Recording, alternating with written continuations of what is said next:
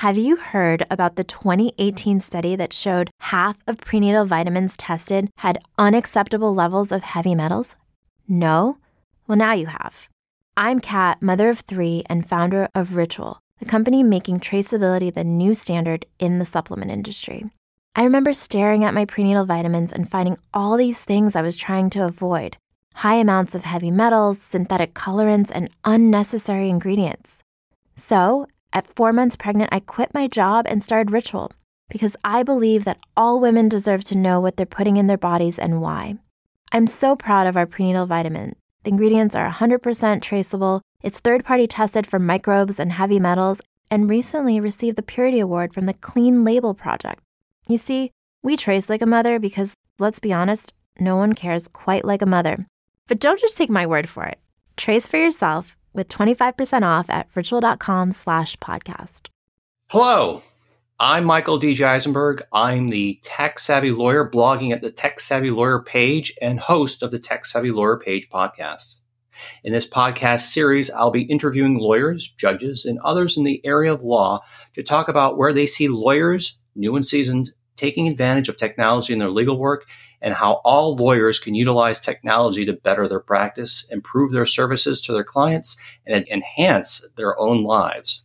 The podcast will try to stay focused, asking each guest three questions and asking the guest to provide their three top best answers to each question asked. There is no right or wrong answer, as each tip may or may not be the right one for you, but it may springboard an idea for you, and along the way, you may learn something new.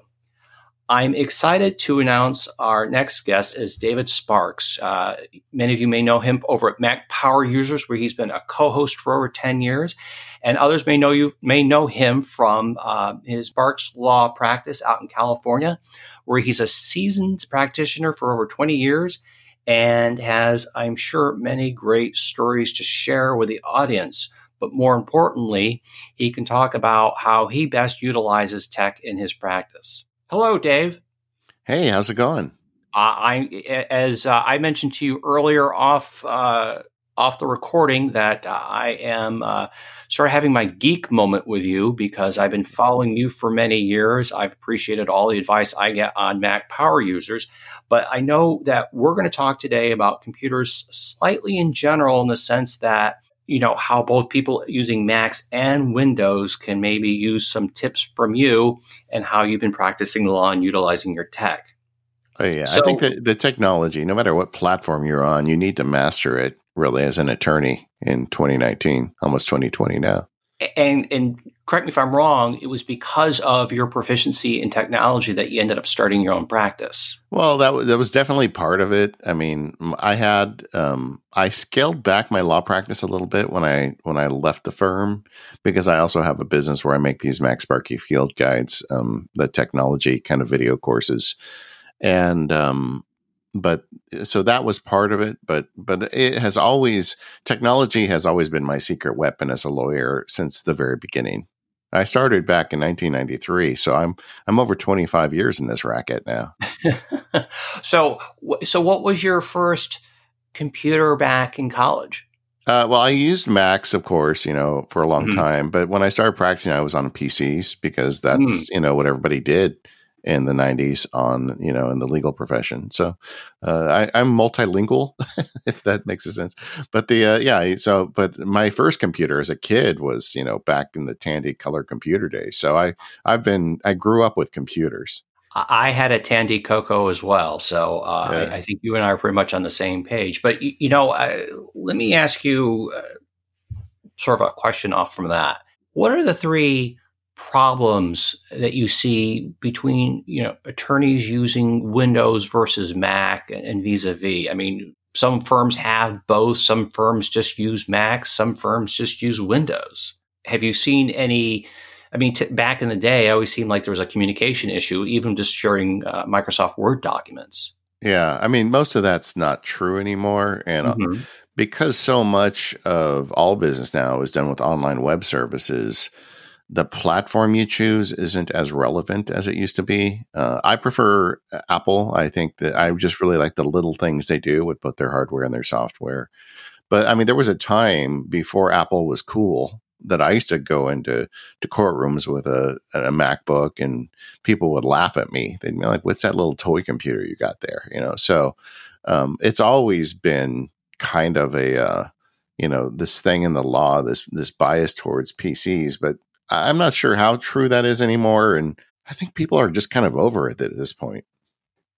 So, can you see? Can you explain the justification that a solo or small firm practice would have in purchasing, you know, to be blunt, a more expensive computer like a Mac versus getting, you know, a cheaper Windows machine?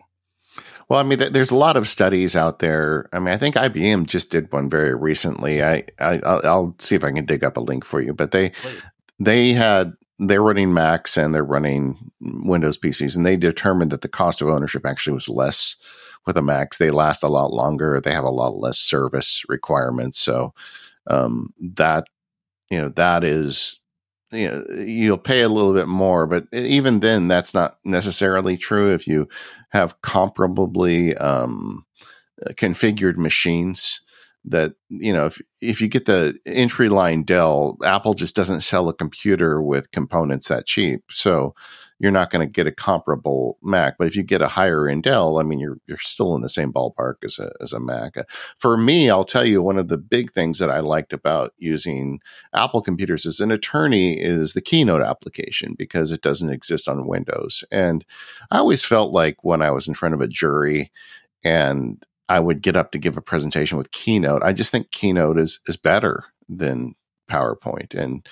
that's um, something that I guess can be debated. I, I, used to, I've been on the faculty at the ABA Tech Show for many years, and we've done shootouts where I was the Keynote guy and they had a PowerPoint guy. But to me, one of the unfair advantages the Keynote has is that your jury members don't have bosses that give them keynote presentations, but they all have bosses that give them PowerPoint presentations. And, you know, God forbid you stumble into one of the templates that they, the boss they hate, you know, throws presentations at them every week. So, um, that was one of the things I liked about it. But again, I, am really not here to sell you on Apple computers. I think if you're using a, a Dell or a, a, a, good quality PC and it's working for you with PowerPoint, you know, go get them.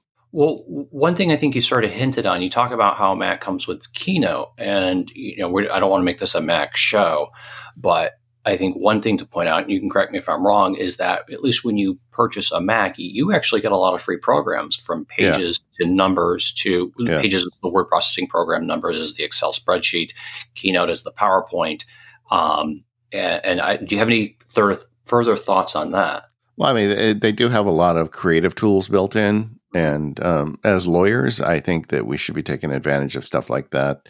Uh, in fairness, if you're an attorney, you're going to have to buy a Microsoft Word license, whether you're on a Mac or a PC. I do. I, I use Word all the time on my on my Macs, and nobody can tell the difference at this point. It's not you know there were times when that was a problem that's really not a problem anymore well of course both uh, both versions whether you get a windows or mac you have to do a subscription anyway yeah yeah um, so tell tell us what are what are the three best tips and tricks you use a computer uh, for in in your trial room practice, your courtroom practice. Yeah, uh, well, there's a couple things I would I would recommend. Um, and so I was a trial attorney primarily for mm-hmm. probably the first 15 years of my career. I have transitioned okay. slowly out of trial work and up to the point now that I have not been in, in a trial for several years now.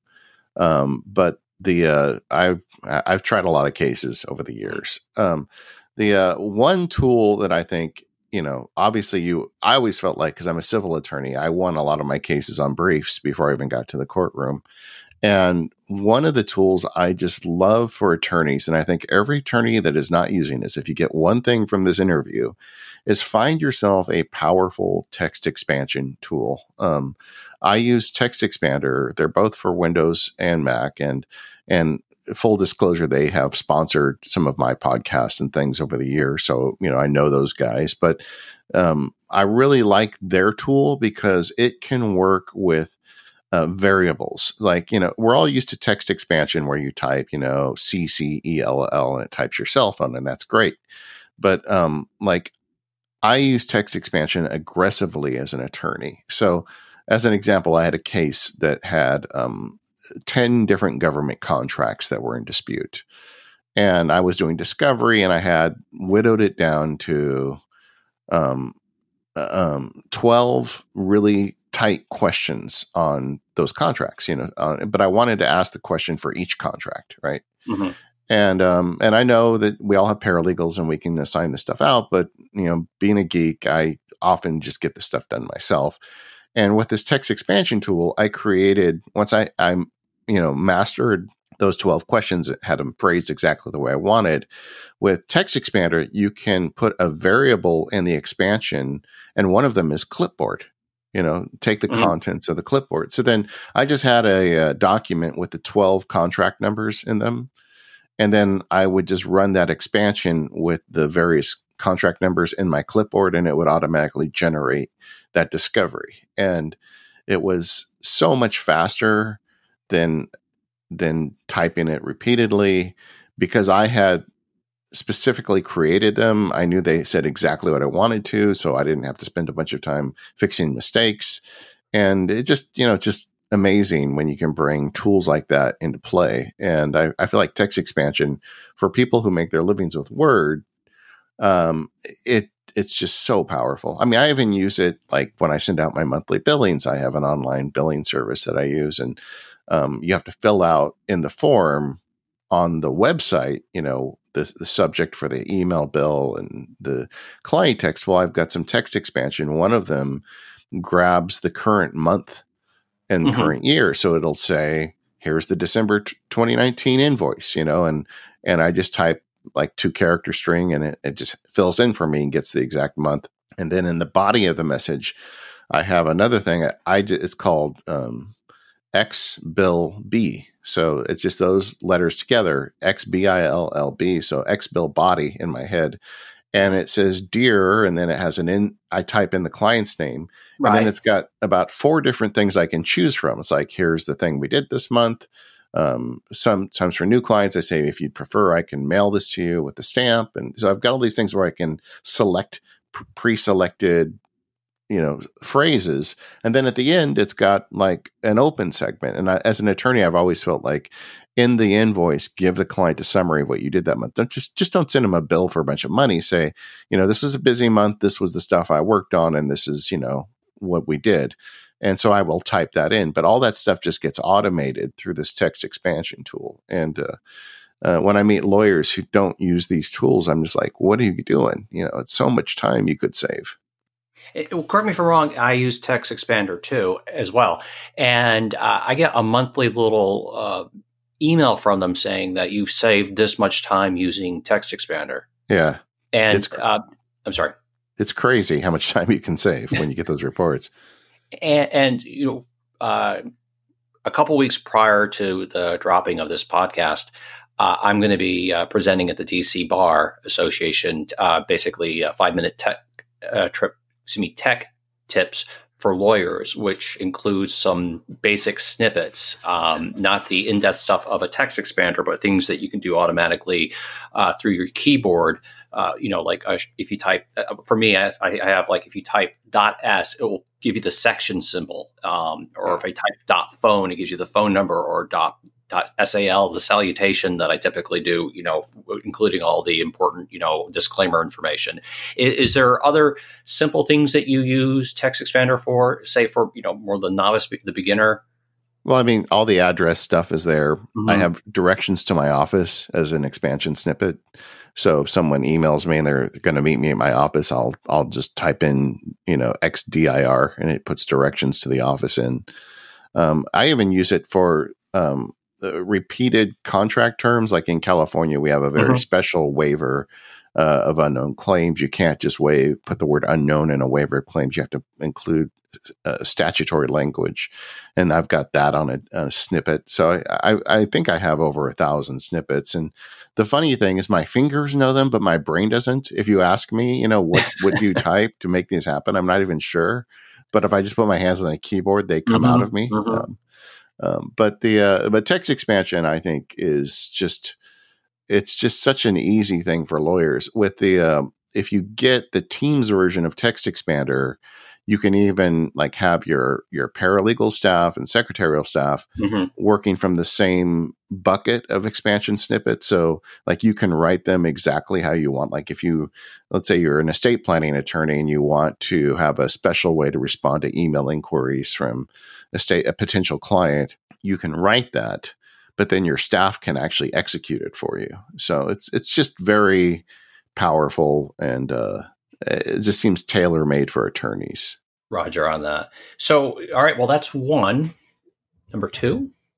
Uh, you talked about trial lawyers. Mhm. Um, I have over my career. I remember when I first started. You know, everybody got blowups. That was the thing. You'd, you'd show up to court. Remember, Right. Yep. uh, you'd have the you know the contract blown up to the size of Montana, and then that was like a sacred blow up during the the trial. You'd be very careful about writing on it. Well, then we got presentation software, and suddenly we didn't need blow ups anymore, and we could do a lot more with it. But I feel like lawyers do a very most lawyers I have tried cases against don't understand presentation technology, how it works hmm uh, they don't understand how to connect things and they don't understand how to make a good presentation um, i mean i i had a case where it was a big real estate case it was out of town so i showed up with my mac and you know my little projector and everything was ready to go. The other side showed up with two lawyers and a tech guy but they realized the day they got there they didn't have the right cable for their elmo you know? And it was just like dumb things like that. And uh, i think as a lawyer you cannot offload that that problem. You know if you're like well i'm a smarty you know smart lawyer here. I'm I, you know i've got all this stuff figured out. I'm a real smart guy i don't need to figure out how to connect the computer to the projector. I hire people for that. That's below me. No it isn't you know because you if you don't understand this stuff yourself you are going to get to a point at some point where you need to give that presentation and it's not going to work. And uh, you know that is unacceptable. You know if your client is paying you hundreds of dollars an hour that stuff just needs to work. So number one learn the technology um, uh, i have done very little. Over the years occasionally somebody will convince me to help them write their presentation for their case and you know i'm busy enough i don't really want to get into that business. Right. but but on the the day the time the few times i've done it for people i always show up at their office at some point and i put all the gear on the table. I'm like okay hook it up you know you need to figure this out because i'm not going to be there with you the day of trial and you've got to figure it out so i think learn the technology and then the other thing is there's there's good books out there about how to be persuasive with the presentation you know the the real short version i actually wrote a book about it but the Mhm. the real short version of it is a presentation is not there to replace you as the attorney it's there to enhance your words Right. you know so often i go to trial or even like i just did we're working on a merger thing right now and i saw an attorney presentation and he did the the unforgivable he put a slide up with a bunch of words on it and he turned Mhm. around and started reading them to the audience you know Mm. um, Uh, uh, we had Judge Dixon on uh, several. Uh, yes he's great podcasts. Yeah, i've worked so with him at the tech he show was he was fantastic, and uh, you know one of the things he said is you you still have to know your case. You, Yeah. know, regardless of what you put up there, you still Yeah. got to know your case. So let me ask you along those lines. You know, you mentioned the the one attorney uh, who didn't have the right cable. You know, for the listener who hasn't had this experience yet, you know, how's that how's that work well with the judge, if at all? yeah it doesn't? I, mean, I- I, I mean, if whoever the if you've got a jury, it's even worse. It's like you know the the thing. I I uh, when I was in law school, I externed in the federal district court, Mhm. And one of the big takeaways I took from that was we all worked really hard to get things ready for the judge and and have our act together, and nothing would make us more angry than to see an attorney show up and waste everyone's time. You know, just just not have their act together. And I feel like jurors, it's even more so because jurors are taking time out of their life for a pittance of pay, at least in California, Mhm. and and they all have other things they'd rather be doing. And when the attorney shows up and is monkeying around with the cables, you know, it's just disrespectful. So I, I think it's really you know, like one thing I do, uh, like I said, I'm not, I'm trying not to do trials. Um, but when I was doing a lot of them is I would always go to the courtroom the week before. I would just Mhm. call the clerk and say, "Do you guys have a day that you're dark, or can I come in at a lunch hour?" And just hook all my stuff up to make sure it works. I never had anybody say no to me on that. How many? I've you know I've listened to your your podcasts through the years, and I, I know you've mentioned that you know other sides have come up to you after um, you know court and said, "Hey, how did you do that?" I mean, what was their reactions like? I mean, you know, a little bit more in depth than what you kind of hint at on your podcasts. Well, I I think I was called in closing arguments. You know, I was a civil attorney, so I'm not like a criminal guy who Right. tries cases every day, but I was trying regularly probably 3 to 5 cases a year for, Okay. you know, Mhm. 15, 20 years. Um, and I was routinely called slick in closing um, statements, which is really not my personality. If you met me, you'd, you'd realize I'm not that slick. Um, but it that was the way they because they'd get to the end and somebody would get up and start scribbling on like one of those big post-it notes on the wall like a madman or they'd have these terrible slides or whatever and my openings and closings were always very polished Mhm. um, in terms of the way I presented the data and explained the case, but it wasn't slick. And I always felt like that was the attorney just trying to cover up for, you know, not having done the homework. And I don't think the jurors ever bought it. The jurors always would, uh, quite often I had jurors ask me, you know, can I get a copy of your presentation? I'm in sales Oh, wow. and I, I want to try and use some of those, those tools. And, you know, and they always ask is kind of a copy of your PowerPoint and say, well, I don't have it in PowerPoint, but you know, but but the but so so I was accused by opposing counsel of being slick, and it was always kind of funny, but that that happened quite frequently. But um, I, I I'll grant you that I've always been kind of nerdy, and I definitely have a enthusiasm for this technology stuff. Mhm. So that's part of it. But also, I, I really kind of going back to those days as an extern, I wanted to know everybody that worked in that courtroom, whether it was a jury or a judge or a member of the staff, to know that I valued their time. And I was going to show up with my briefs done and I was going to show up with my jury instructions written. And the jurors were not going to have to sit there and look at me crawl around on the floor to find the plug in for the cable when I was supposed to be giving an opening statement. So we've talked about Text Expander. We talked about your experience in court and just basically being prepared. Uh, give us one more if you'd be so kind.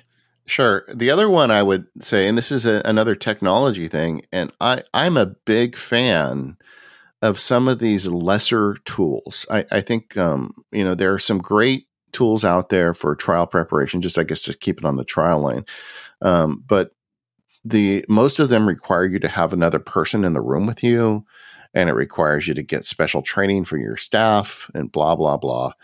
And they're very expensive. And I've always kind of taken a lean and mean approach to these things, and that's why I'm a huge fan of TrialPad.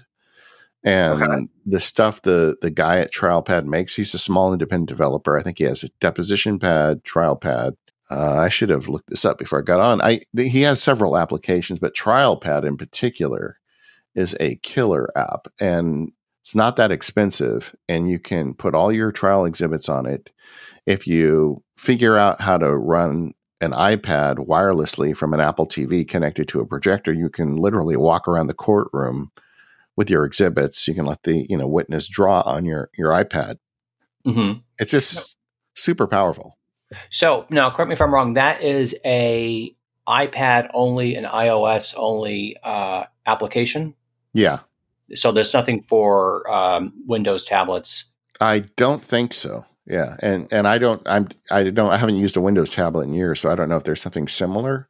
Hmm But but TrialPad is just amazing. Um, you know, it's like you can you can have an exhibit on the screen. You can attach a digital exhibit sticker. You can just drag your finger or the Apple Pencil and highlight. You can annotate images. You can do it um, where the jury cannot see it. It like has a live screen that doesn't display. So if you have to get uh, approval from the the, the opposing counsel and the the court first, you can do that. Um, it just you know for me it like I used to fuss around with Elmos and all these other devices, and um, once I got hooked on TrialPad. And the first time I used it, I'm like, yeah, this is it. And that is one that I've heard from opposing counsel after the case saying, hey, what was that? How did you do that? you know? so correct me if I'm wrong. This basically is your case file electronically that makes it easier to share uh, in court and present. Yeah, it, it's really mainly for putting exhibits on a screen and displaying them in ways that you want. Um, the um, I I often like with an expert witness, a direct examination of an expert witness. I'll often actually write a keynote presentation around that examination mm-hmm. because for a direct exam of an expert, it's very detailed. There's a lot of exhibits that are going to come up on the screen. I I already know because I'm doing the exam what order they're going to come up in and how they're going to be annotated.